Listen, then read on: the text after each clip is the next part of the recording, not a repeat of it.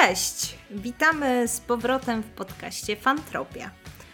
Kiedy robiłyśmy sobie przerwę po dziesiątym odcinku, lockdown dopiero się zaczynał. Od tego czasu minęło jakieś półtora miesiąca i nadal siedzimy w domu. I oczywiście każdy przeżywa to trochę inaczej i na swój sposób. Jest zupełnie ok czuć się trochę przytłoczonym tą całą sytuacją. No i gorsze dni spotykają nawet najbardziej optymistycznie nastawionych do świata.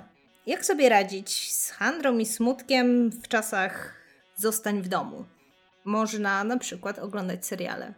I o tym właśnie sobie dzisiaj porozmawiamy w kontekście takich seriali właśnie na zły humor, na handrę, takich, które poprawiają nam humor i są dla nas no, takimi ciepłymi poduszeczkami, do których możemy się e, tak wirtualnie przytulić. Z tej strony Asia z bloga Wanna Pełna Zombie, a po drugiej stronie jest jak zwykle Agata Jarząbowska z bloga Bałagan Kontrolowany. A to jest pierwszy odcinek drugiego sezonu Fantropii. Dobra, zaczniemy od tego, że troszeczkę nas nie było. Tak jak wspominałam, około półtora miesiąca. Jakoś tak zeszło, ale szybko. No bo też dużo się działo, prawda? To znaczy, z jednej strony nic się nie działo, bo wszyscy siedzimy w domu, no ale jakby no, dużo się dzieje, jeśli chodzi o rozwój niestety całej sytuacji y, pandemicznej na świecie, więc no troszeczkę pewnie byłyśmy też zajęte obserwowaniem tego wszystkiego. Pewnie trochę się wkurzałyśmy, frustrowałyśmy, no i musiałyśmy też no, po prostu żyć.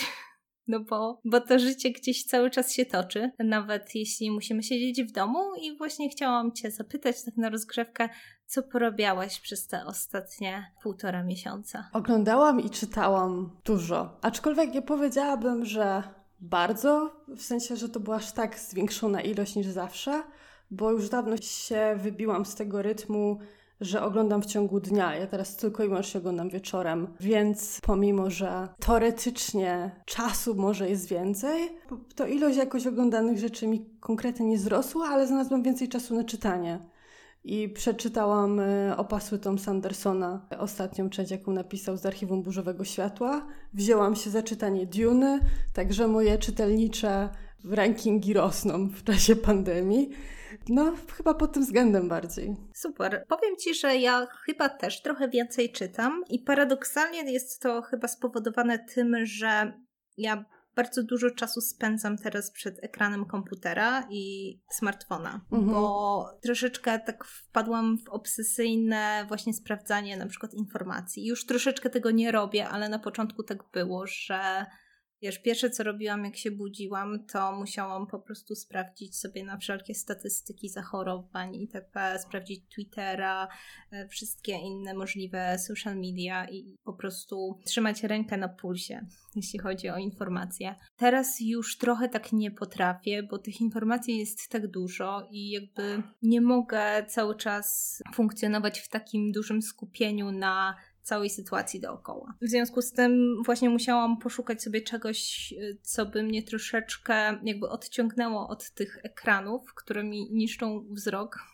i mnie męczą po prostu. Więc teraz więcej czytam, zwłaszcza wieczorem przed spaniem, bo to jednak prawie, że, że człowiek po prostu lepiej zasypia tak, z książką niż, tak. niż z telefonem. Ale powiem Ci, że jakoś ta świadomość, że cały świat stoi lub porusza się wolniej, spowodował, że ja wróciłam do czytania e, na przykład beletrystyki lub takich książek niezwiązanych bezpośrednio, wiesz, z rozwojem zawodowym czy osobistym i w ogóle, bo miałam taki czas ostatnio, że bardzo dużo czytałam no, takich książek powiedzmy biznesowo o grafice, no generalnie mhm. o, wiesz, takie, które mi pomagały powiedzmy w jakimś rozwoju zawodowym i teraz mogłabym faktycznie nadrabiać tą całą moją biznesową kubkę, ale, ale pomyślałam sobie, że, że nie, że właśnie chciałabym się troszeczkę wyciszyć i może wykorzystać ten czas na nadrabianie jakichś klasyków literatury i na przykład przeczytałam pierwszy raz Dumę i Uprzedzenie.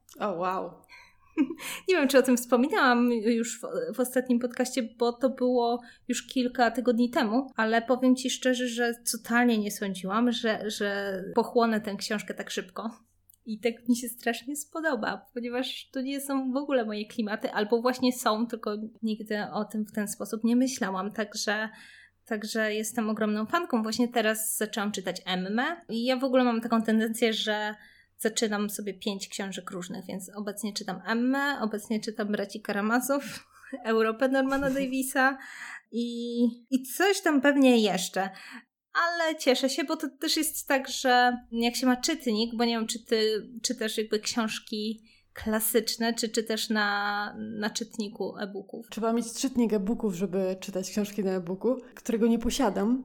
Natomiast ja cały czas myślę, żeby go kupić, tylko po prostu jest zawsze masa ważniejszych wydatków i, i wciąż go nie kupiłam, e, bo to bardzo ułatwiłoby moje życie. Z tego powodu chociażby, że u rodziców już nie mam gdzie trzymać swoich książek, ponieważ wszystkie możliwe e, powierzchnie, jakie mogłam zająć, już zajęłam książkami, a w nowym miejscu tutaj wiem, że to jest mieszkanie wynajmowane, ono jest tymczasowe i też robić wielkie półki z książkami po to, żeby mieć ogromny problem przy ewentualnej przeprowadzce w przyszłości, to nie jest dobry pomysł. To nie powstrzymuje mhm. mnie, żeby jednak się trochę w te książki zaopatrzać.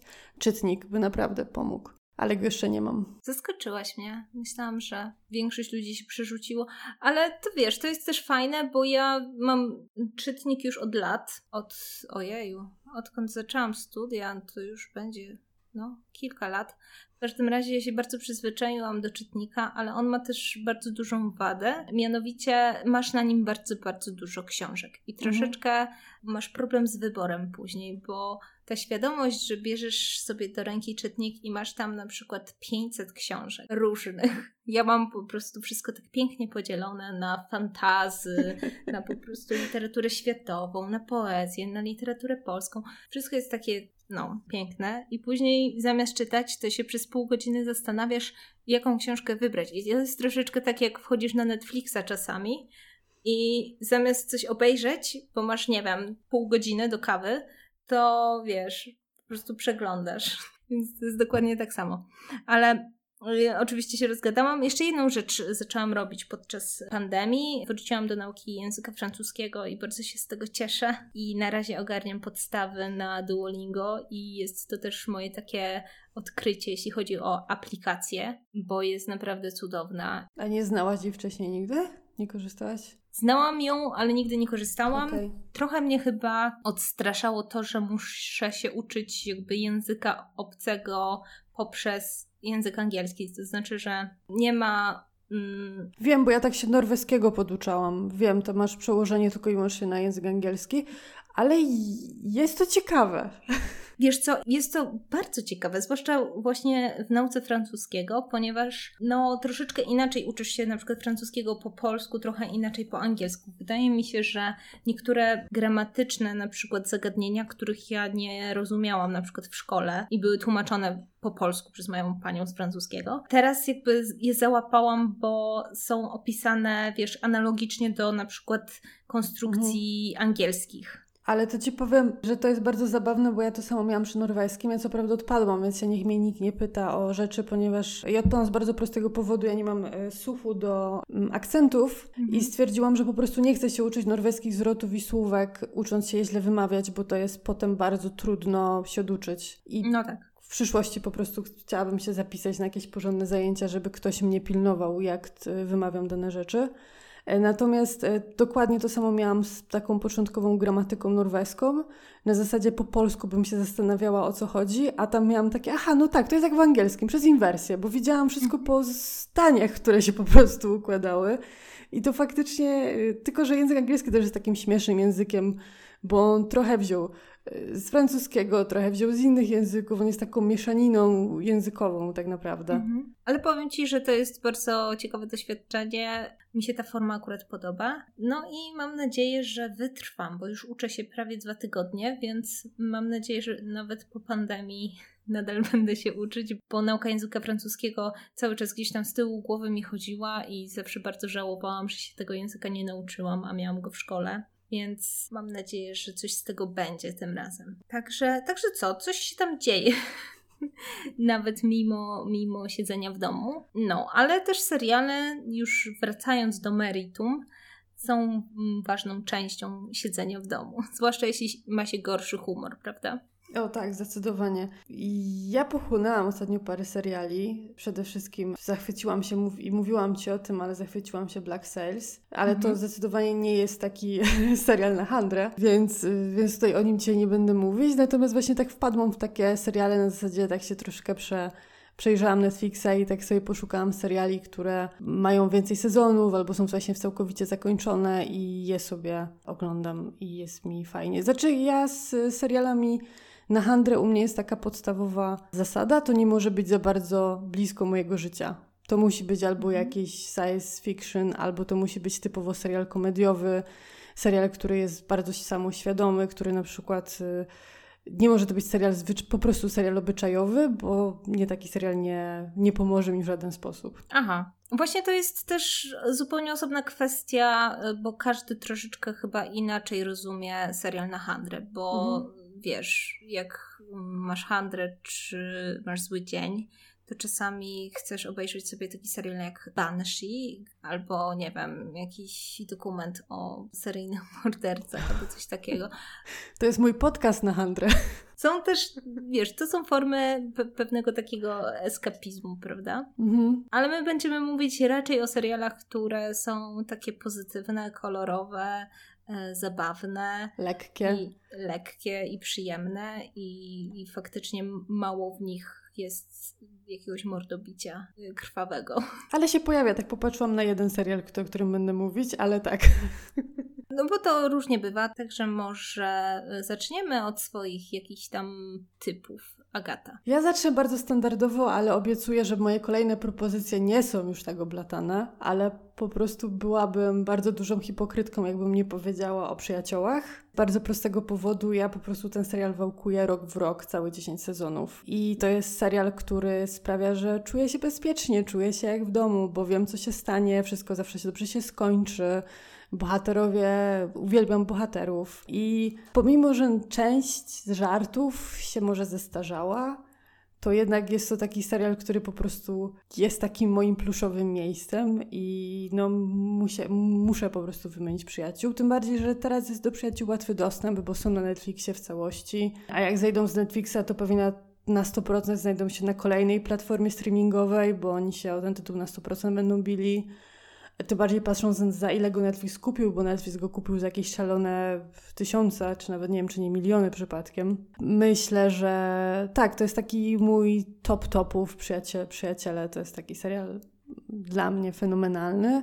Pomimo, że wiem, że masa osób uważa, że on jest przereklamowany, przehypowany i nic śmiesznego w nim nie ma to dla mnie to jest. Jak nie mam tak totalnie co oglądać, jest taki marazm wśród seriali, to ja po prostu włączam przyjaciół. Myślę, że każdy z nas ma taki serial, który właśnie puszcza, kiedy zupełnie już nie wie, co ma obejrzeć.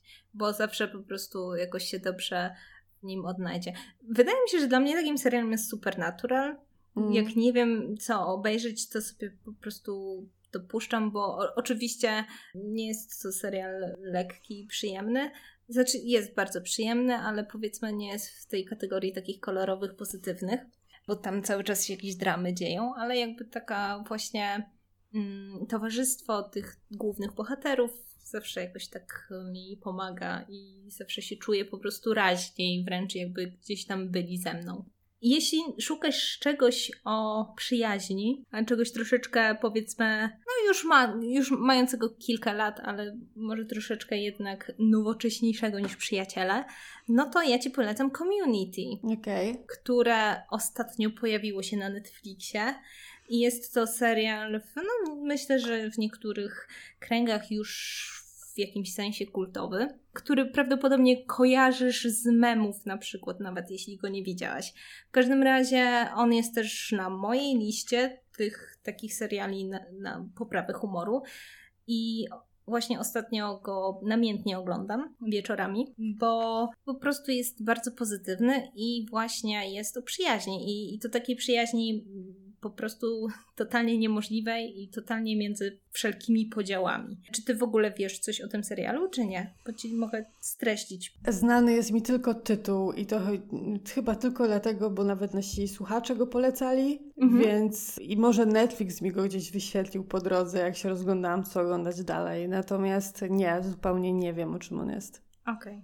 Znaczy przede wszystkim jakby scenarzystą tego serialu jest Dan Harmon, którego możesz kojarzyć z Ricka i Mortiego, bo on okay. również jest scenarzystą Ricka i Mortiego. Mm, natomiast serial Community nie jest taki jak Rick i Morty, czy nie jest taki, wiesz, cyniczny i w ogóle jest zabawny, ale jakby jest pozbawiony tego takiego pierwiastka, wiesz, takiego cynizmu e, Ricka na przykład. Generalnie jakby sprawa jest totalnie prosta i to jest też taki serial, w który można się włączyć i wkręcić jakby w każdym momencie, bo wiesz, możesz oglądać go nawet po prostu od połowy i jest duża szansa, że, że też się wkręcisz.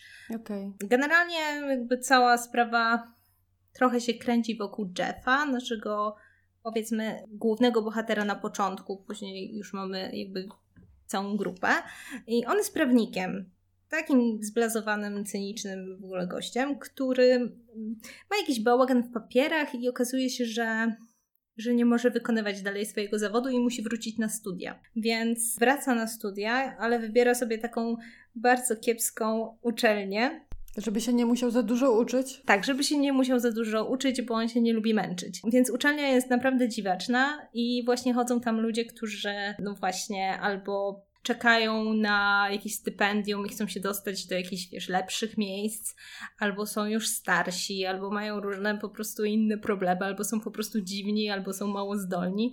W każdym razie, no, trafia na grupę. To jest na początku grupa taka, powiedzmy, naukowa, do nauki wspólnej hiszpańskiego.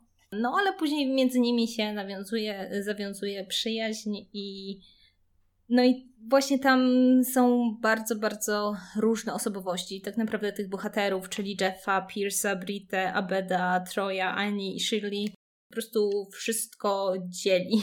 Poglądy, kolory skóry, religie, generalnie wszystko, ale wiesz, ale się świetnie dogadują ze sobą i to jest takie budujące, bo, bo tam jest naprawdę taki przekrój na przykład wiekowy i ten serial pokazuje, że ludzie są w stanie jakby zaprzyjaźnić się ze sobą nawet mimo no, rzeczy, które ich dzielą i na pierwszy rzut oka są totalnie nie, nie do przeskoczenia. Uczy właśnie zrozumienia, tolerancji, jakiejś empatii, a przy tym jest po prostu bardzo zabawne i jak to u Dana Harmona, nie wiem czy ty oglądasz Ricka i Mortiego, ale generalnie Harmon doskonale potrafi bawić się popkulturowymi nawiązaniami. I to jest serial mhm. wybitnie dla geeków, dlatego że on ma całe odcinki skonstruowane, wiesz, wokół pewnych takich fabuł, typu, nie wiem, film o zombie albo coś takiego. W każdym razie, no dla, dla kogoś takiego jak powiedzmy Meg, które zajmujemy się badaniem popkultury na naszych blogach, no to jest naprawdę nie lada gratka, ponieważ można tam sobie wyciągać po prostu mnóstwo różnych dziwnych, wiesz, śmiesznych i kreatywnych nawiązań takich właśnie do filmów, seriali i, i zjawisk popkulturowych. Także no naprawdę bardzo, bardzo Ci polecam Community. Okej, okay, muszę sobie to zobaczyć. To brzmi jak coś, co będzie mi się na pewno podobać. Myślę, że tak, także zobacz. Moją kolejną polecajką jest serial, który myślę, że nie jest znany, ma dopiero dwa sezony. I to jest Derry Girls na Netflixie. Oglądałaś? O Jezus, oczywiście. Kocham ten serial. Ale jakoś wydaje mi się, że jest o nim strasznie mało osób o nim mówi, że nie jest jakiś bardzo znany. Jest mhm. to tak naprawdę lekka komedia o dziewczynach z Irlandii, które chodzą do szkoły, więc wydawałoby się, że jest to po prostu zwykła szkolna komedia i takich wiele. Natomiast cała rzecz dzieje się w latach 90., kiedy w Irlandii jest konflikt między protestantami a katolikami, więc to są nie dość, że lata 90., czyli w ogóle pełen sentyment, to jeszcze moment takiego dość eskalacji konfliktu, więc mogłoby się wydawać, że ten serial będzie, nie wiem, poważny czy cokolwiek. A tak naprawdę w tym wielkim konflikcie mamy czwórkę dziewczyn i jednego brytyjskiego chłopaka, który jest kuzynem jednej z nich. I on, im zależy tylko na tym, żeby rozwiązać swoje następne problemy, czyli umawiać się, imprezować i tak dalej. I to wszystko dzieje się oczywiście w katolickiej szkole. To jest oczywiście obostrzone z każdej strony, dziewczynom nic nie wolno, no bo katolicka szkoła, katolicy rodzice, zero makijażu, zero, zero niczego, a mhm. równocześnie mamy dziewczyny, które by tak naprawdę chciały żyć Chyba tak jak wszyscy nastolatki, czyli po prostu zostawcie nas w spokoju i zostaw, dajcie nam żyć naszym życiem. Ale moimi ulubionymi bohaterkami tak naprawdę jest zakonnica. A, siostra Michael jest przecudowna. Tak, ona jest po prostu tak jakby tą szkołę sprowadziła za karę i to jest fenomenalne. Cały duch tego serialu tak naprawdę kryje się w takich relacjach między rodzicami a dziewczynami, no bo tak naprawdę każdy odcinek kończy się różnymi kłopotami, w jakie one się pakują. I w tym serialu lubię też to, że te kłopoty to nie są takie szkolne kłopoty, które każdy z nas miał, tylko to jest tak mocno przerysowane, bo one się tak właśnie wpakowują w rzeczy, o których nikt by w ogóle nie pomyślał, żeby w szkole robić. Więc y, to są takie rzeczy, które, które nie są naszymi codziennymi problemami, pozwalają się śmiać. Moją ulubioną sceną chyba ze wszystkich sezonów jest moment, kiedy siostra zakonna dziewczyny zsyła na tydzień aresztu i tam jest zawieszenia bodajże w szkole, to się tak nazywa, a rodzice oponują na takiej zasadzie dzieci nam na tydzień dajecie? Przecież to nie my zbroiliśmy. I to jest po prostu piękne tego serialu. No i coś jest na, na rzeczy, jeśli chodzi na przykład o kwarantannę obecną. Tak. Dzieciaki muszą niestety siedzieć, siedzieć w domu. Pewnie już e, tęsknią do chodzenia do szkoły, a rodzice tak samo tęsknią, żeby te dzieci gdzieś tam wysłać. Tak. Więc tak, The Girls jest naprawdę cudownym serialem. Ja myślałam, bo ja generalnie nie lubię takich teen dram, nie, nie oglądam za dużo. Ale to Sabriny. nie jest teen drama. Ale to nie jest właśnie, właśnie. teen drama zupełnie, więc ja się trosz, troszkę miałam opory, ale ten serial jest tak ciepły i tak przezabawny i pokazuje właśnie takie totalnie małe, przyziemne prywatne e, sprawy, które się toczą właśnie niezależnie od tego, jakie jest tło historyczne. I to jest mhm. myślę takie dość ciekawe, zwłaszcza teraz, gdzie mamy sytuację właśnie no, no tak naprawdę y, taką, którą będą opisywały podręczniki do historii prawdopodobnie. Ale to życie właśnie cały czas się toczy, więc niezależnie od okoliczności ono gdzieś tam zawsze jest i, i to tylko od nas zależy właśnie, jakie ono będzie, bo te dziewczyny naprawdę są no, próbują po prostu żyć własnym życiem, a przy tym są po prostu pozytywne i i to jest takie, no, bardzo, bardzo I są ciepłe. w tym takim zawieszeniu jeszcze, że są już niby dorosłe, a jeszcze nie i mają jeszcze tą głowę tych marzeń, kim one to nie będą i tak dalej. I to jest takie, fajnie się to ogląda, właśnie to nie jest teen drama. To jest, to jest najważniejsze, że to nie jest, tam nie ma trójkątów miłosnych, tam nie ma takich rzeczy. To jest po prostu zwykłe szkolne życie i chyba to jest najpiękniejsze w tym serialu. Tak. I chciałam jeszcze dodać, że jeżeli po prostu kochacie różne akcenty, to, to nie jest po prostu z nazwy serial, który toczy się w Irlandii. Tam dziewczyny, aktorki mówią z irlandzkim akcentem i to się słucha przepięknie, połowy nie rozumiem, muszę mieć polskie napisy. Dokładnie. Ale oprócz tego, że tam są oczywiście szkolne wątki, no to mamy jeszcze dorosłych i mamy mhm. Y, dziadka i mamy jakieś tam ciocie i właśnie rodziców, którzy też po prostu mają jakieś tam swoje życie i też swoje dziwne zachowania i ba, nawet czasami zachowują się po prostu gorzej niż te tak. nastolatki, więc, więc tutaj każdy znajdzie coś dla siebie, a, a, a siostra Michael jest absolutnie najlepszą postacią, chyba jedną z moich ulubionych w, serialu, w serialach w ogóle, więc... I ten ksiądz tak. to zawsze tak włosy poprawia, jakby był jakimś tak, modelem ten, na planie. Ten piękny ksiądz, tak, tak, tak, dokładnie. także, także tak, ja mam nadzieję, że doczekamy się jeszcze wielu sezonów The mm. Girls. Na IMDB widziałam już zapisany sezon trzeci, więc na pewno się pojawi. O, super, super. Ciekawe kiedy, ale, ale na pewno na pewno będę czekać. No, aha, i to jest jeszcze taki serial, który w sumie ogląda się na jeden wieczór, bo tam jest po 6 odcinków w sezonie, każdy ma 20 minut. No właśnie, niestety, bardzo szybko to idzie. Jak nie, ma, nie macie za dużo czasu, żeby tam się e, rozwodzić nad jakimś serialem, to The Girls jest fajne. Ale mhm. jeśli macie dużo, dużo czasu, żeby poświęcić serialowi, to ja mam kolejną polecajkę dla Was trochę taką już starą, klasyczną, ale po prostu dla mnie to się nigdy nie zastarzeje, czyli Adventure Time, pora na przygodę.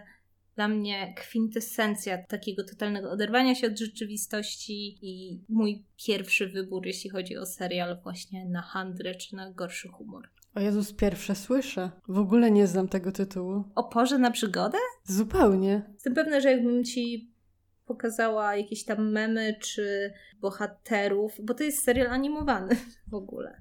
Aż sprawdzam. No sprawdź, sprawdź, bo na pewno kojarzysz Fina i psa Jake'a, takiego żółtego, dużego psa magicznego. O Jezus, to, ale ja tego nigdy nie oglądałam. Nie oglądałaś? Nie oglądałam tego nigdy. To mam nadzieję, że ci przekonam. Zawsze był trochę problem z oglądaniem tego serialu, bo on leciał na Cartoon Network i można było go tam mhm. oglądać. Nawet być może jakiś Cartoon Network coś tam udostępniało w internecie, ale nie za dużo, ponieważ ten serial ma całkiem spory fandom, to fani tworzyli jakieś takie, wiesz, pirackie stronki, gdzie można było to oglądać.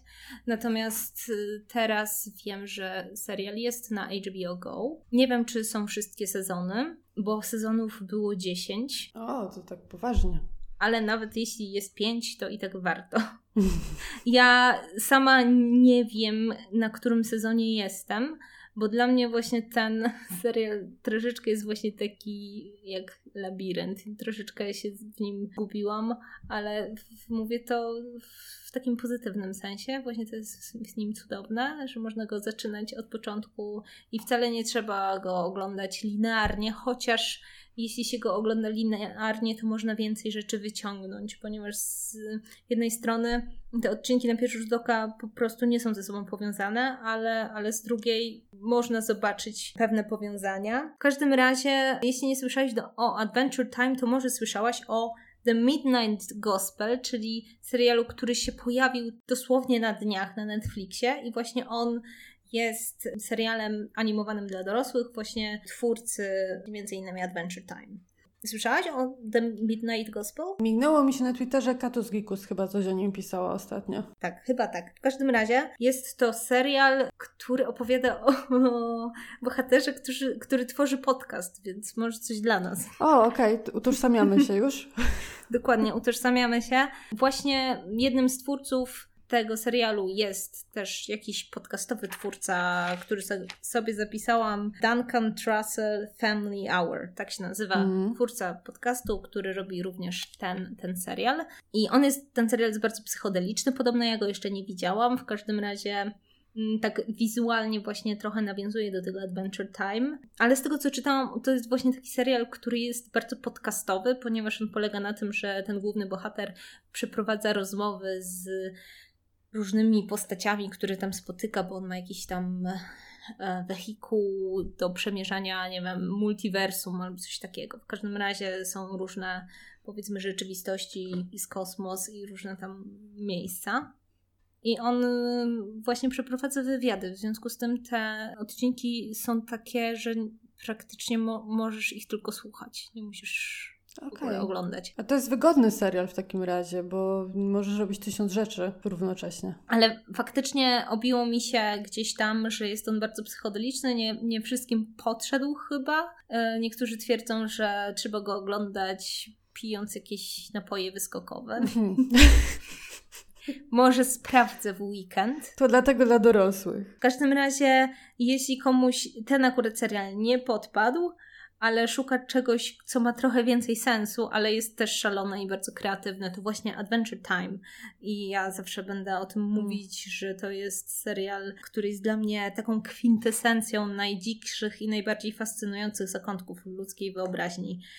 Według mnie to jest takie idealne połączenie serialu, który jest dedykowany dzieciom małym, ale jest zrobiony w ten sposób, że dorosły wyciągnie z tego zupełnie, zupełnie jakby nowy wymiar nowe mhm. wymiary tej opowieści. I, I naprawdę możesz to oglądać, wiesz, z jakimś po prostu siedmioletnim siostrzeńcem i bawisz się po prostu równie dobrze. Tylko, że to dziecko widzi w tym serialu zupełnie coś innego. Jakby widzi tą prostą historię o chłopcu imieniem Finn, który ma przyjaciela Jake'a, yy, gadającego psa. To coś w stylu na zasadzie tak jak Shreka robili, no nie? Że nieraz rodzice się bawili na nim lepiej niż same dzieci. Mhm. I faktycznie Adventure Time ma takie pewne dorosłe żarty, ale cały czas jednak jest to taka tej pierwszej warstwie niewinna bajka właśnie o chłopcu, który przeżywa przygody w totalnie oderwanej od rzeczywistości krainie, chociaż ona nie jest aż tak bardzo oderwana i właśnie to jest ekstra, ponieważ to mm, jakby cały świat gdzie odbywa się ta cała historia, nazywa się Kraina O i ona jest jakby cywilizacją zbudowaną na jakiejś dawnej cywilizacji, która upadła po tak zwanej Wielkiej Wojnie Grzybów. I jak Jake i Finn przemierzają sobie ten swój świat, to można tam spotkać jakieś takie właśnie stare fragmenty, na przykład samochodów. Myślałam, że grzybów. Czy, nie, no właśnie samochodów, czy jakichś pralek albo fragmentów budynków. W każdym razie w pewnym momencie uświadamiasz sobie, że jest to tak naprawdę bardzo dziwny, postapokaliptyczny świat, który powstał po właśnie okay. jakiejś wielkiej wojnie grzybów, czyli wojnie nuklearnej. I tak okay. naprawdę w tym świecie są, może tam jest po prostu tyle dziwnych jakichś stworzeń, istot i na każdym kroku czeka cię coś po prostu totalnie kreatywnego, coś, czego się nie spodziewasz. Ale z drugiej strony jest to też taki bardzo ciepły według mnie serial i taki podnoszący na duchu, bo, bo on się bardzo kręci właśnie wokół przyjaźni, pomiędzy właśnie Finem i Jake'iem na przykład. Po Finn jest też takim chłopcem, który jest, który bardzo chce zostać bohaterem. Jest taki strasznie rycerski, chce być bardzo szlachetny i zawsze chce dokonywać dobrych wyborów. Także to nie jest taki właśnie jakiś tam cyniczny twór, który tam, wiesz, niby jest dla dzieci, ale, ale tak naprawdę ma jakieś tam dorosłe żarty. Nie, jest to cały czas taki, jeśli chodzi o przesłanie, według mnie bardzo fajne, ale są tam no. takie wątki czasami, że, że takie koszmarne wręcz. że, że może, może ci się to naprawdę przyśnić, bo ta kraina jest po prostu przesycona barwami, ona jest przekolorowa w ogóle. Mieszkańcy tych, tych krain są oczywiście bardzo różni, ale jest tam na przykład królewna Balonowa, która rządzi królestwem złożonym z istot, które są cukierkami, powiedzmy w ten sposób. Więc jest mnóstwo takich bohaterów bardzo słodkich i dosłownie słodkich, ale jak już Finn i Jake spotykają na swojej drodze jakichś tam wrogów czy postaci negatywne, to są to tak rozrysowane postacie, że, że to po prostu najgorszy po prostu horror by się nie powstydził. Okay. Więc, więc są tam takie mroczne wątki, ale to jest pora na przygodę i faktycznie jakby serial jest no, wybitnie przygodowy. On bierze wszystkie po prostu wątki ze wszystkich książek czy filmów, wiesz, z tego takiego nurtu przygodowego i po prostu łączy, łączy w jeden serial. Mamy, wiesz, ratowanie księżniczek, walkę z potworami, jakieś, wiesz, e, dziwne labirynty. No, no w każdym razie jest tam, wiesz, wszystko od Indiana Jonesa po, nie wiem, Harry'ego Pottera. No generalnie jest to serial totalny, jeśli chodzi o takie bawienie się wyobraźni mm. według mnie. Więc y, polecam dla ludzi w każdym wieku tak naprawdę bo no, bohaterów jest mnóstwo, można o tym serialu tak naprawdę pisać opasłe tomy, prace magisterskie, a nawet doktorskie, szczerze mówiąc. Bo podejrzewam, tam... że już nie jeden napisał. No być może. W każdym razie, w każdym razie ja jestem fanką od lat tego serialu i chyba zawsze pozostanę, bo jeśli kiedyś przestanie mi się podobać, to znaczy, że po prostu te moje wewnętrzne dziecko już totalnie umarło. Mam nadzieję, że to się nie stanie. Nie dopuścimy do tego. To ja z y, animacji przejdę z powrotem do serialu aktorskiego i opowiem o Jane the Virgin. Ja ten serial omijałam szerokim łukiem, bo po prostu jak widziałam tytuł, to miałam dość. No bo Jane dziewica nie przekonywała mnie to zupełnie do siebie. Ale pewnego dnia moja znajoma opowiedziała mi o tym serialu z taką pasją, że po prostu musiałam usiąść i okazało się to wszystko prawdą, więc mam nadzieję, że Was zachęcę. Nie wiem, oglądałaś ten serial? Nie, właśnie nie oglądałam i też y, mnie nie, nie zachęcał nigdy, więc mam nadzieję, że się dowiem o nim czegoś ciekawego. Więc fabuła ciekawe, z czym Ci się kojarzy. Jane jest dziewicą i zachodzi w ciążę, ale nie poprzez seks, tylko poprzez przypadkowe zapłodnienie u ginekologa. O. Telenowela, prawda? Myślałam, że tutaj wchodzą jakieś wątki, wiesz, religijno-paranormalne. Nie. Nie. I ten Aha. serial jest telenowelą, ale jest bardzo świadomą telenowelą. Bo piękno tego serialu tkwi w narratorze. I tak naprawdę do samego końca nie wiadomo, kto jest narratorem. A my oglądamy perypetię Jane, która przypadkowo zachodzi w ciążę podczas zwykłej wizyty u ginekologa. Dowiaduje się, kto jest ojcem, a ojcem jest niesamowicie bogaty facet. Mhm. E, ale ona ma już narzeczonego, który jest policjantem, więc mamy automatycznie trójkąt miłosny. Ten serial jest tak niezwykle inteligentnie napisany, że miałam ochotę po prostu znaleźć twórców i paść na kolana, bo to jest na zasadzie takiej, że z jednej strony mamy wątki takich totalnych telenowel, czyli właśnie trójkąt miłosny, mamy jakichś powracających z zagrobu ludzi, mamy rodzeństwo, o którym nikt nigdy nie wiedział, tego typu rzeczy, które po prostu najbardziej kojarzą się z telenowelami, ale równocześnie Mamy wątki bardzo przyziemne, jak na przykład problem imigrancki, ponieważ Jane pochodzi z rodziny latynoskiej, więc jest program imig imigrantów. W ogóle tam ze swoją babcią rozmawia po, czy znaczy jej babcia rozmawia po hiszpańsku, więc jest dużo takich właśnie stawek tego typu. Mamy na przykład problem w ogóle ze stawaniem na własne nogi, ponieważ Jane tak naprawdę dorabia jako kelnerka, ale marzy o karierze pisarskiej. Zresztą fantastycznie jest pokazane bardzo realistycznie jest pokazane, jak wygląda pisanie, ponieważ jasne tam Jane ma różne y, objawienia i tak dalej, żeby siadać i pisać książkę, ale równocześnie bardzo duży wątek jest poświęcony temu, że ma blokadę pisarską i nie jest w stanie pisać. I tego na przykład, że nikt nie chce jej książki wydać.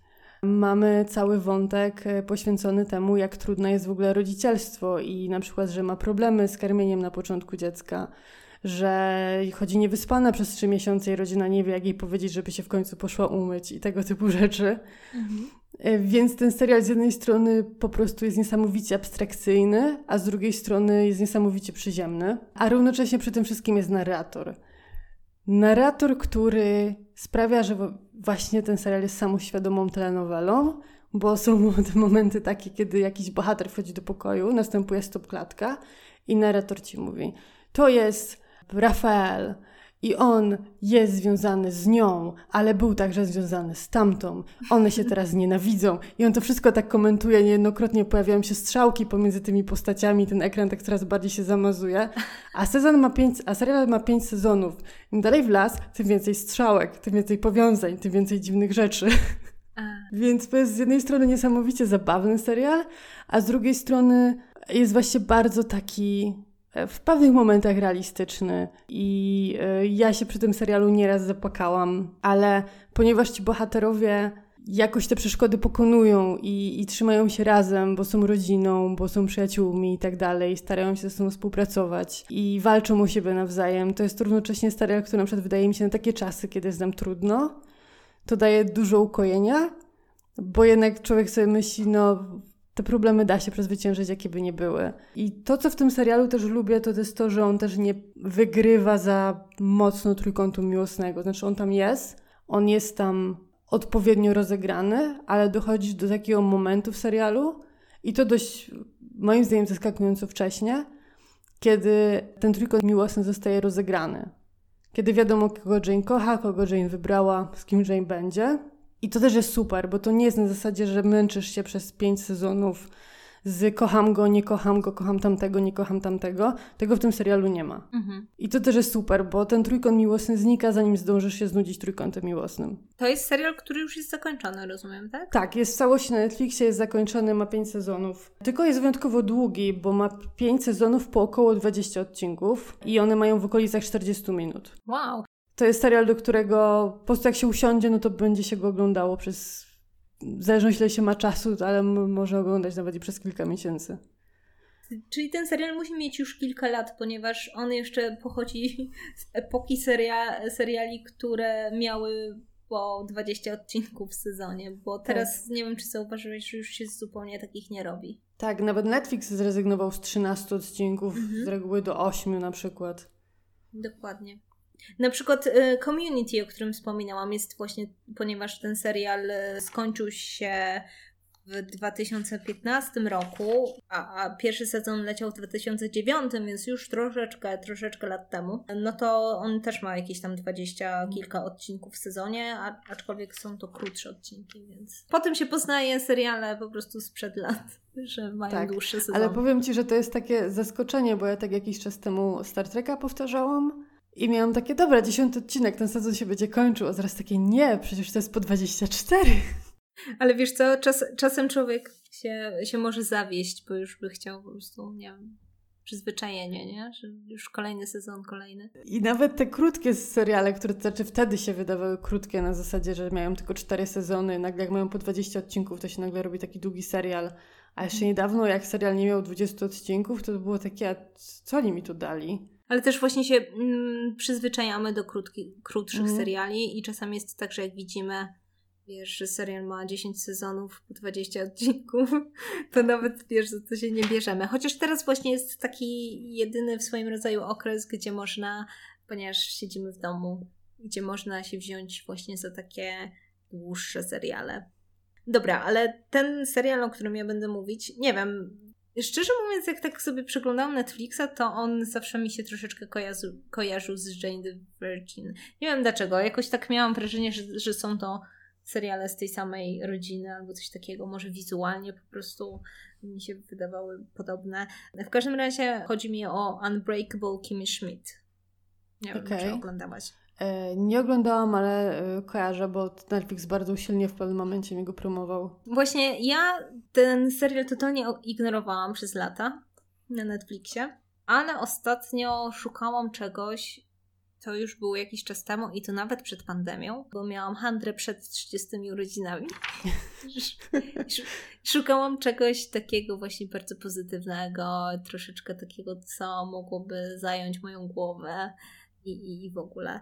I to był strzał w dziesiątkę, ponieważ jest to serial idealny na takie rozterki osoby, która właśnie skończyła 30 lat, ponieważ główna bohaterka również ma 30 lat. Mm. Tylko jest w trochę innej sytuacji, ponieważ przez 15 lat była przetrzymywana w bunkrze. O, okej. Okay. Była przetrzymywana w bunkrze przez szalonego przywódcę sekty i generalnie jak słyszysz coś takiego, to wydaje ci się, że będziesz oglądać jakiś dramat. No to brzmi jak taki dobry kryminał. Dokładnie, bo to mógłby być, wiesz, to mogłaby być dramatyczna historia o dziewczynie, która faktycznie była więziona przez 15 lat, wychodzi i nie potrafi sobie poradzić z rzeczywistością. To mi się kojarzy, był taki film z Brie Larson, ona tam grała matkę zamkniętą w jakimś pokoju, chyba Darum się to nazywało jakoś tak, z synem. To mhm. był taki duży hit parę lat temu. Coś kojarzę, ale nie widziałam chyba.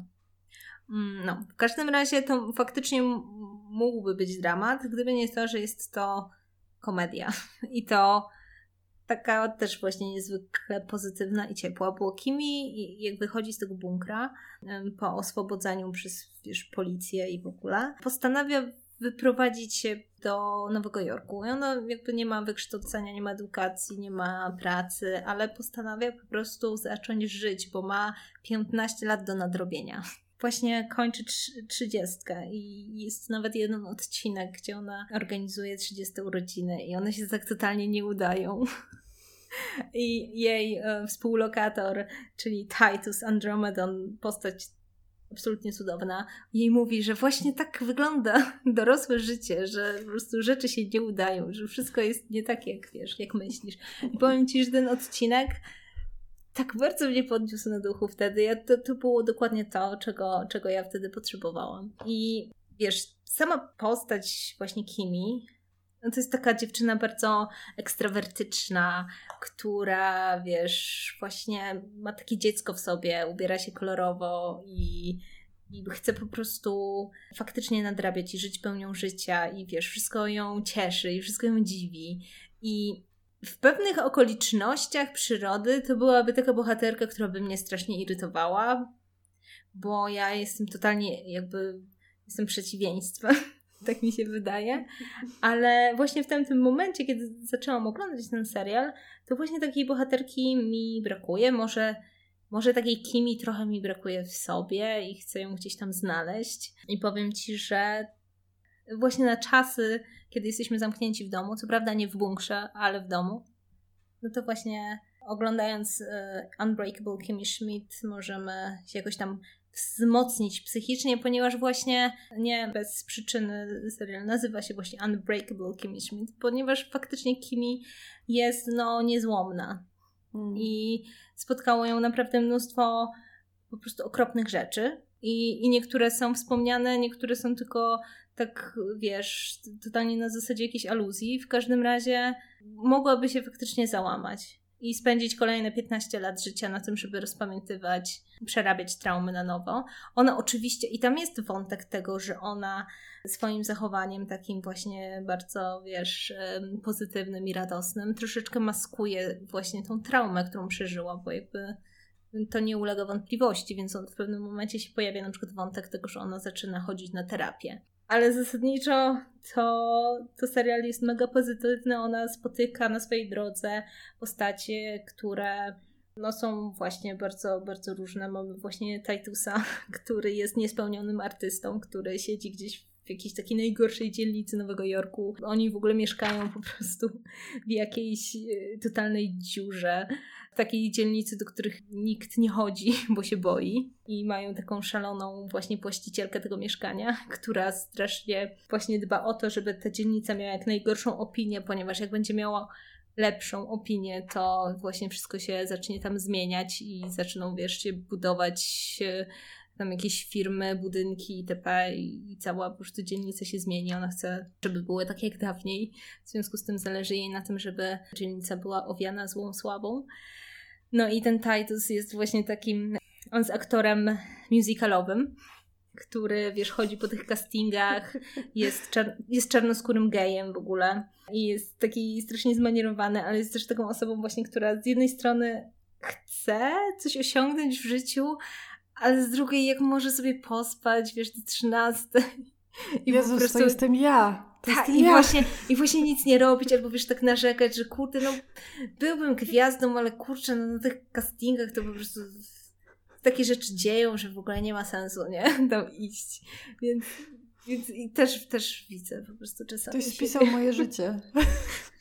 Ale jakby też ten Titus i, i Lilian, właśnie właścicielka tego ich, ich mieszkania, i Kimi, i jeszcze jest Jacqueline, która jest właśnie przedstawicielką tej najbogatszej klasy w Nowym Jorku i Kimi dla niej pracuje. I to jest taka kobieta, która praktycznie jakby mm, jedyną jakby jej rolą było być bogatą żoną bogatego męża. Mm. W pewnym momencie jakby mm, ona traci tego męża i musi się jakby odnaleźć w nowej rzeczywistości. W ogóle ona jest też e, Indianką, okay. która udaje jakby białą żeby się wpasować właśnie w towarzystwo, więc mm. E, w, to, w tą taką właśnie bogatą klasę nowojorską. Więc tu jest mnóstwo takich ciekawych wątków i te postacie cały czas właśnie ewoluują i, i się zmieniają, bo ta Jacqueline właśnie ona jest strasznie taką materialistką, która jest wręcz przerysowanie zła i później pod wpływem Kimi oczywiście zaczyna się zmieniać, więc wiesz, Kimi właśnie robi różne rzeczy, szuka pracy, chce wrócić, znaczy nie wrócić, chce iść na studia na przykład. Oczywiście tam szuka sobie jakiegoś chłopaka. Plus jeszcze cały czas jakby wracają do niej wątki z przeszłości, bo ona w tym bunkrze siedziała z kilkoma innymi kobietami, które też tam zaczynają jakieś tam swoje życie, czasami do niej dzwonią czy przyjeżdżają. No i jest też ten wielebny, czyli ten, który był przywódcą tej sekty i który ich mm. więził. Wielebny jest grany przez e, Johna Hama. O! Tak, i... Nie widzę, jakoś nie potrafię sobie go wyobrazić. Ale wiesz co, powiem Ci szczerze, że ja zaczęłam oglądać ten serial na krótko po zakończeniu Madmena. Rozbawił mnie jeden wątek i taki po prostu easter egg w, właśnie w Kimi Schmidt, gdzie, gdzie Kimi mówiła, że, że właśnie Wielebny wymawiał im, że wymyślił slogan do Coca-Coli. Więc to był taki totalny, wiesz, jeszcze byłam na świeżo po Madmenie, więc po prostu zapiszczałam jak fanka. Miałaś dokładnie y, tą samą reakcję, jaką ja miałam. Ja teraz oglądam Lost in Space Zagubieni w kosmosie. bo tam gra Toby Stevens, tak chyba się czyta mhm. jego nazwisko, nie jestem pewna, który gra w Black Sails, głównego bohatera, kapitana Flinta. Jest tam taka, taka rozmowa na zasadzie, że muszą przepłynąć tam po jakiejś rzece. I bardzo dobrze, bo mamy tutaj gościa, który jest świetnym kapitanem w marynarce. I miałam taki ubaw strasznie, bo to dosłownie był serial po serialu. To był taki fantastyczny smaczek. Trudno powiedzieć, czy mhm. celowy. Dla mnie był celowy. O, to widzę, że naprawdę ci wszedł fangirling, jeśli chodzi o, o Jezu, strasznie. Skoro zaczęłaś oglądać serial, który podobno nie jest aż taki strasznie dobry. Ale on nie jest aż taki strasznie zły. Szczerze powiedziawszy, okay. szczerze powiedziawszy, wydaje mi się, że ludzie usiedli do niego z nie wiadomo jakimi oczekiwaniami a to jest po prostu średni serial Netflixa, który się przyjemnie ogląda. Może ci przesłania, wiesz. Piękno to biego, istnieje taka możliwość. No. Słuchaj, no, są, są takie filmy i są takie seriale, które oglądamy zupełnie inaczej poprzez właśnie nasz fangirling i nikt nie jest w stanie nas przekonać, że to jest kiepski serial czy film. I też mam takie rzeczy. Więc nie jesteś obiektywna. Istnieje taka możliwość. Wiesz co, no muszę zobaczyć te Black Sails. A to, to koniecznie. Black Sails koniecznie. Boże, nie wiem jak od Un Unbreakable Kimmy Schmidt y, po prostu przeszłyśmy do Black Sails. Mamy dzisiaj jakiś po prostu totalnie e, totalną karuzelę, jeśli chodzi o wątki, ale pewnie dlatego, że dawno nie gadały. Chyba tak. Każdy wracając do Kimi, zachęciłaś mnie kwestią tego, że to jest taki właśnie serial znajdujący we wszystkim pozytyw bo czasami jest tak, że człowiek jak żyje tak z dnia na dzień, to nie widzi po prostu rzeczy, którymi się powinien cieszyć. Nie wiem, czy wiesz o co mi chodzi. W sensie doceniać tak. to, co ma tak naprawdę. Dokładnie. Poza tym wiesz co, jak już masz te 30 lat, to wiesz, to są tacy ludzie, którzy zaczną ci wmawiać, że na przykład czegoś już nie wypada zrobić, albo nie możesz sobie kupić tej bluzki, bo ona jest, wiesz, zbyt kolorowa albo coś takiego. Wiem, że teraz właśnie jest coraz mniej ludzi na szczęście, którzy tak myślą, ale są też tacy, którzy mają takie mhm. opory mhm. i myślą sobie, kurde, czy ja, czy ja się nie wygłupię, czy to już nie, wiesz, nie wypada może, albo coś takiego. I Kimi właśnie pokazuje, że wypada, ponieważ ona ma to totalnie gdzieś. Ona siedziała w tym bunkrze i teraz chce po prostu przeżyć swoją młodość i, i ma 30 lat i zachowuje się to jest nie tak, że ona się zachowuje, wiesz, jak rozwydrzona nastolatka. Po prostu jest osobą pozytywną. I, I tyle. Ona mi się kojarzy z Phoebe z przyjaciół, która po prostu żyła tak jak chciała. Wiesz, to nie odnoszę się do tego, bo ja bardzo dawno nie oglądałam e, przyjaciół. I, i, I, jakoś tak jestem e, osobą, która ten serial darzy jakimś wielkim sentymentem. Przeżyję. Ale, ale wierzę ci. Może kiedyś zobaczę. Dobrze. Masz jeszcze jakieś polecajki? Nie, z mojej strony to wszystko. Wiesz to, bo ja mam jeszcze jedną. Co dajesz? Nie wiem, czy mogę do niej powiedzieć. No bo tak, mówiłam już o serialach e, na HBO Go, mówiłam o serialach Netflixa, no to teraz mi został jeszcze Amazon. I ostatnio oglądałam sobie serial, który nazywa się Mozart in the Jungle. A, słyszałam o tym, pomysł fenomenalny. Był to tak fajny serial i po powiem Ci szczerze, że jak sobie pomyślę, że Amazon go skasował po czwartym sezonie i on się tak trochę urywa. O. To najgorsze. To, to, jest, to jest najgorsza po prostu rzecz, jaka mnie spotkała ostatnio, jeśli chodzi o moje mm. serialowe życie, ponieważ totalnie nie rozumiem, dlaczego musimy żyć w świecie, w którym mamy koronawirusa i po prostu brak kontynuacji Mozart Jungle. To jest po prostu niesprawiedliwe. Naprawdę. Zwłaszcza, że właśnie to, to był taki serial, który właśnie totalnie nie był stworzony pod jakąś taką widownię, wiesz, bardzo szeroką. Bo jest to to serial, który opowiada o kulisach filharmonii w Nowym Jorku. W związku z tym, no, wiadomo, że y, nie wszystkich on zainteresuje. Ale też po to miały być platformy streamingowe, żeby mogły produkować seriale, powiedzmy takie, wiesz, dobre jakościowo, ale niekoniecznie dla wszystkich, mhm. nie? Natomiast okazuje się, że, że jednak nie za bardzo, bo pieniążki muszą się zgadzać. Zresztą tak jak w Filharmonii, to jest coś, co z jakimś takim metakomentarzem. Rozczarowujące jest to, no bo skoro to był serial dla stacji streamingowej, to tak naprawdę mogli się wysilić, bo to nie jest telewizja i mogli zrobić jakiś dodatkowy odcinek kończący po prostu wątki. Powiem Ci tak, inaczej. On ma zakończenie, które jest nawet w miarę satysfakcjonujące, bo to nie jest tak. Ja wiem, że mogłabym wam polecać teraz ten serial po prostu przez 10 minut, a właśnie z tym, że serial jest zakończony po prostu w połowie, no to, to, to, może być taka rzecz, która totalnie zniechęca. A to nie jest tak. On jest zakończony i można się pogodzić z tym, że jest zakończony w ten sposób. Po prostu jesteś ciekawa, co by było okay. dalej, ponieważ no jakby wątki się kończą, ale spokojnie mógłby być kolejny sezon, gdzie byśmy zobaczyli, co to, to zakończenie jakby dało mhm. bohaterom, nie? jakieś tam nowe nowe możliwości itp. Więc, więc tu, tutaj jest ok w miarę. W sensie nie, jest, nie zostajemy po prostu z czymś, co nas będzie, nie wiem, zastanawiać i będziemy wstawać po nocach i może coś tam się stało. Mm -hmm, okay. Może być. W każdym razie, ale serial jest właśnie tak jak wspominałam, on mówi o muzykach i pracownikach Filharmonii Nowojorskiej i takich relacjach między nimi, a przede wszystkim o relacji między takim, taką ambitną młodą oboistką i genialnym dyrygentem. Mm, właśnie Heini gra na oboju i jest bardzo ambitną młodą dziewczyną, a Rodrigo jest światowej klasy dyrygentem, który właśnie przybył do Nowego Jorku, żeby objąć posadę właśnie naczelnego dyrygenta w Filharmonii. On generalnie jest y, z Meksyku bodajże i ma taki po prostu latynoski temperament i jest, wiesz, genialnym muzykiem, który jest no bardzo, bardzo pochłonięty tak naprawdę właśnie muzyką. Jest trochę dziwaczny, jak to geniusz. Bardzo taki entuzjastyczny i pozytywny. I, w sumie tak jak go oglądasz, to od razu masz więcej energii sobie.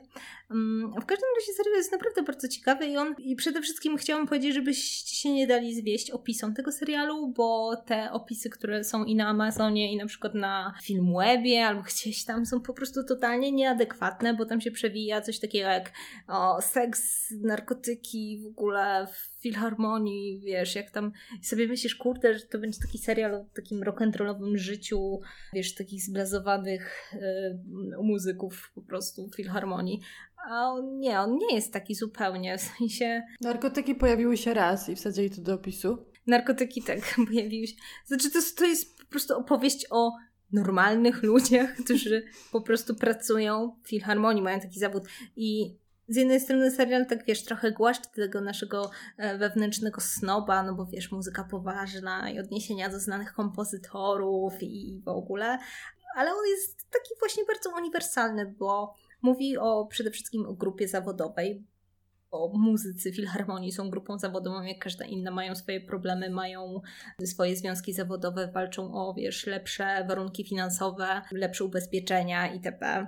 Jest to też serial o prowadzeniu po prostu placówki kulturalnej, bo filharmonia, wiesz, no, musi na siebie zarabiać też. Więc mamy wątek Glory, która e, jest dyrektorką tej filharmonii i jakby jej zadania kręcą się wokół pozyskiwania sponsorów. A to jest też dość ciężka praca, zwłaszcza jeśli masz takiego dyrygenta, który jest totalnie nieprzewidywalny. Mm i nie wiadomo, co zrobi na scenie. Ale jest to też taki fajny serial dla ludzi, którzy są artystami albo przynajmniej kiedykolwiek coś próbowali tworzyć. Po prostu jest to serial o pasji tworzenia, według mnie, muzyki, o ambicjach, o przyjaźniach, o poświęceniu siebie dla czegoś, takiego entuzjazmu tworzenia. I wydaje mi się, że właśnie ten entuzjazm bije z tej produkcji, bo to też mógłby być serial właśnie o takiej o sfrustrowanych muzykach filharmonii, którzy wiesz, wiedzą, że kurde, nikt nie słucha muzyki poważnej i w ogóle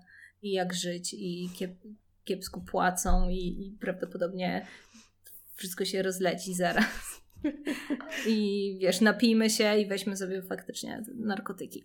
Ale zupełnie nie, właśnie jakby wszyscy mają te problemy, oczywiście, ale ta miłość do muzyki jest cały czas na pierwszym planie i ona pozwala im jakby żyć z tym wszystkim dookoła, funkcjonować i jakby ta, jednak ta utrata możliwości grania, no to byłaby po prostu, czy, czy tworzenia byłaby największą karą. Plus mamy piękny Nowy Jork i, i, i ludzi, którzy sobie mogą swobodnie chodzić. Mm.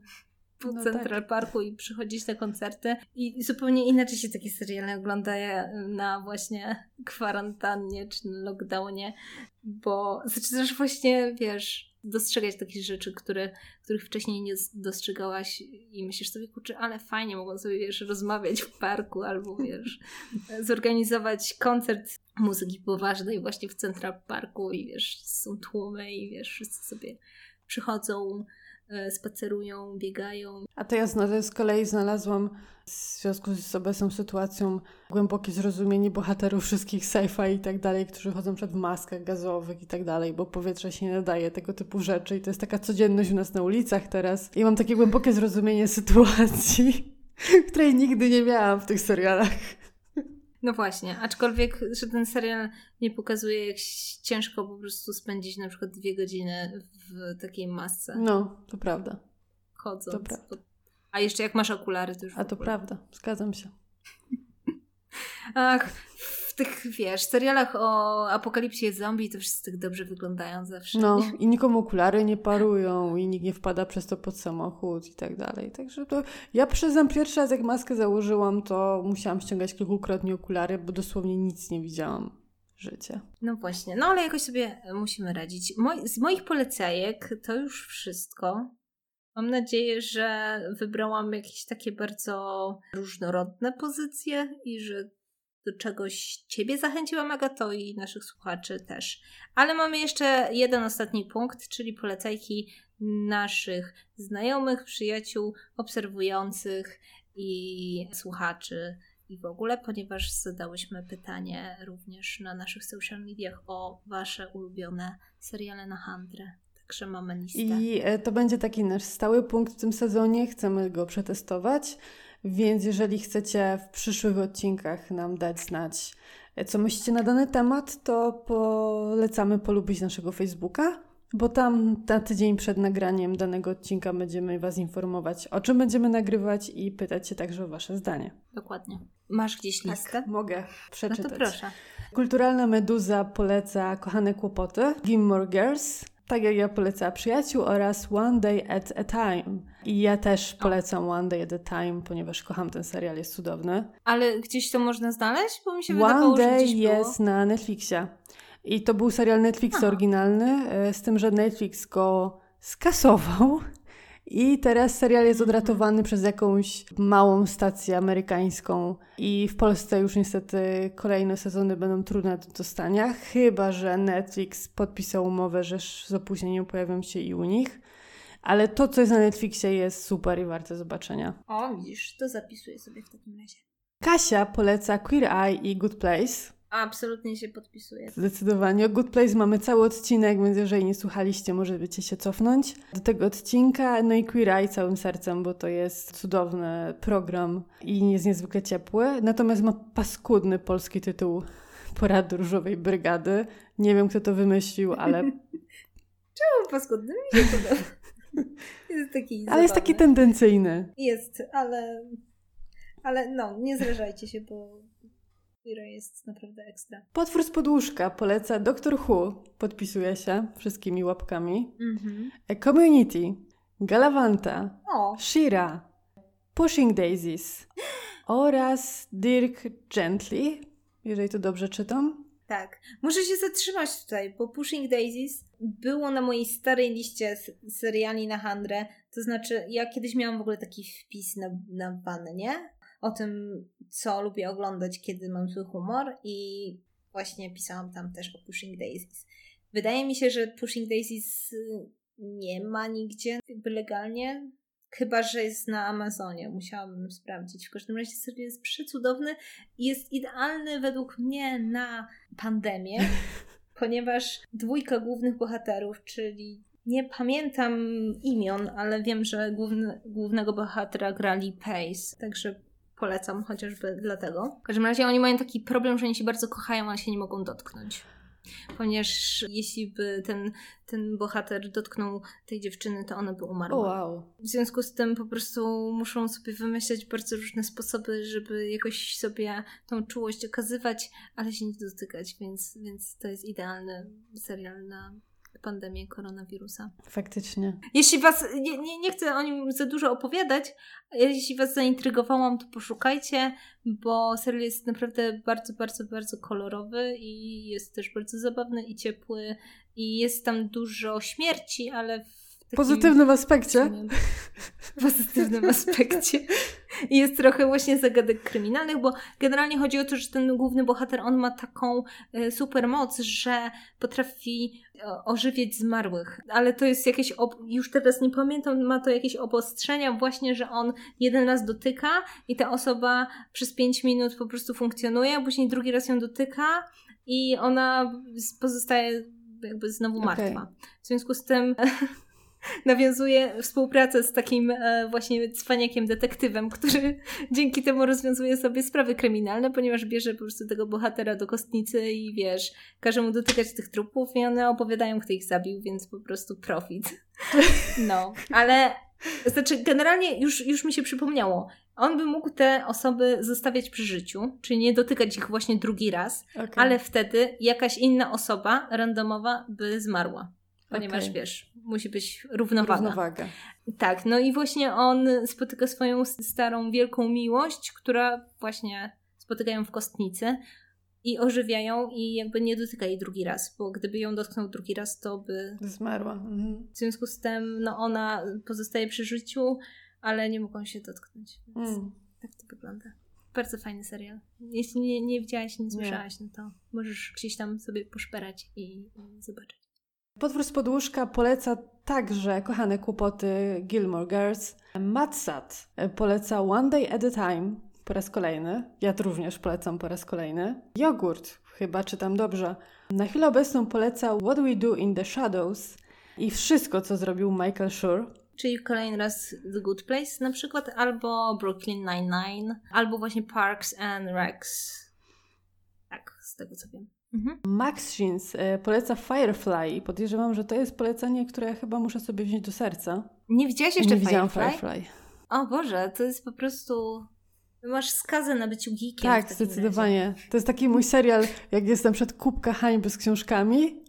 To jest taki mój serial na takiej kubce właśnie. Tylko, że wiesz, problem polega na tym, jak go już zobaczysz i stwierdzisz, że kurczę, w sumie nic takiego specjalnego. Oj, no ale powiem tak, ja w Doktorze Hu nienawidzę Rose, a wszyscy Rose kochają, także ja wiem, co to znaczy. O Boże, dobra, to musimy się kiedyś pokłócić w takim razie. Okej, okay, dalej. I ostatnie polecenie od Piotrka. The Office i Parks and Recreation. O, no to też polecam. Są to chyba dwa seriale, dla których warto wykupić Amazona. Przynajmniej na tam 2-3 miesiące, bo chyba tyle by Wam zajęło obejrzenie tych seriali, bo to też są stare seriale, które mają po prostu bardzo dużo mm. sezonów mm. i bardzo dużo odcinków, ale to są sitcomy, czyli są krótsze. Ale The Office jest no, totalnym klasykiem. Ja jestem chyba przy siódmym sezonie. Mm. Jakoś tak nie obejrzałam do końca, ale, ale jak sobie kiedyś jeszcze raz wykupię Prima, to na pewno skończę. Y, myślę, że wszystkie te polecajki są bardzo adekwatne i z większością się zupełnie, absolutnie zgadzam. Także róbcie notatki. Tak, zdecydowanie. Myślę, że możemy w sumie je wszystkie wrzucić też w opis na YouTubie i tam je znajdziecie. Mhm. I to by było na tyle dzisiaj. Dziękujemy, że nas słuchaliście i mamy nadzieję, że umiliłyśmy Wam ten trudny czas. Zapraszamy ponownie na naszego Facebooka, gdzie możecie się udzielać w rozmowach i współtworzyć ten podcast, tak jak dzisiaj. A nas możecie znaleźć na Spotify, Google Podcast, Ankorze i YouTubie. A jeżeli chcecie nam napisać naprawdę długą i prywatną wiadomość, możecie do nas napisać na fantropiapodcast.gmail.com. Do zobaczenia za tydzień. Do usłyszenia. Do usłyszenia, masz rację. Do zobaczenia na social mediach. I na Instagramie, bo mamy też w planach założenia Instagrama dla Fantropii, także będziemy Was informować. Dziękujemy bardzo, że słuchaliście i słuchałyście i do usłyszenia za tydzień. Cześć. Cześć.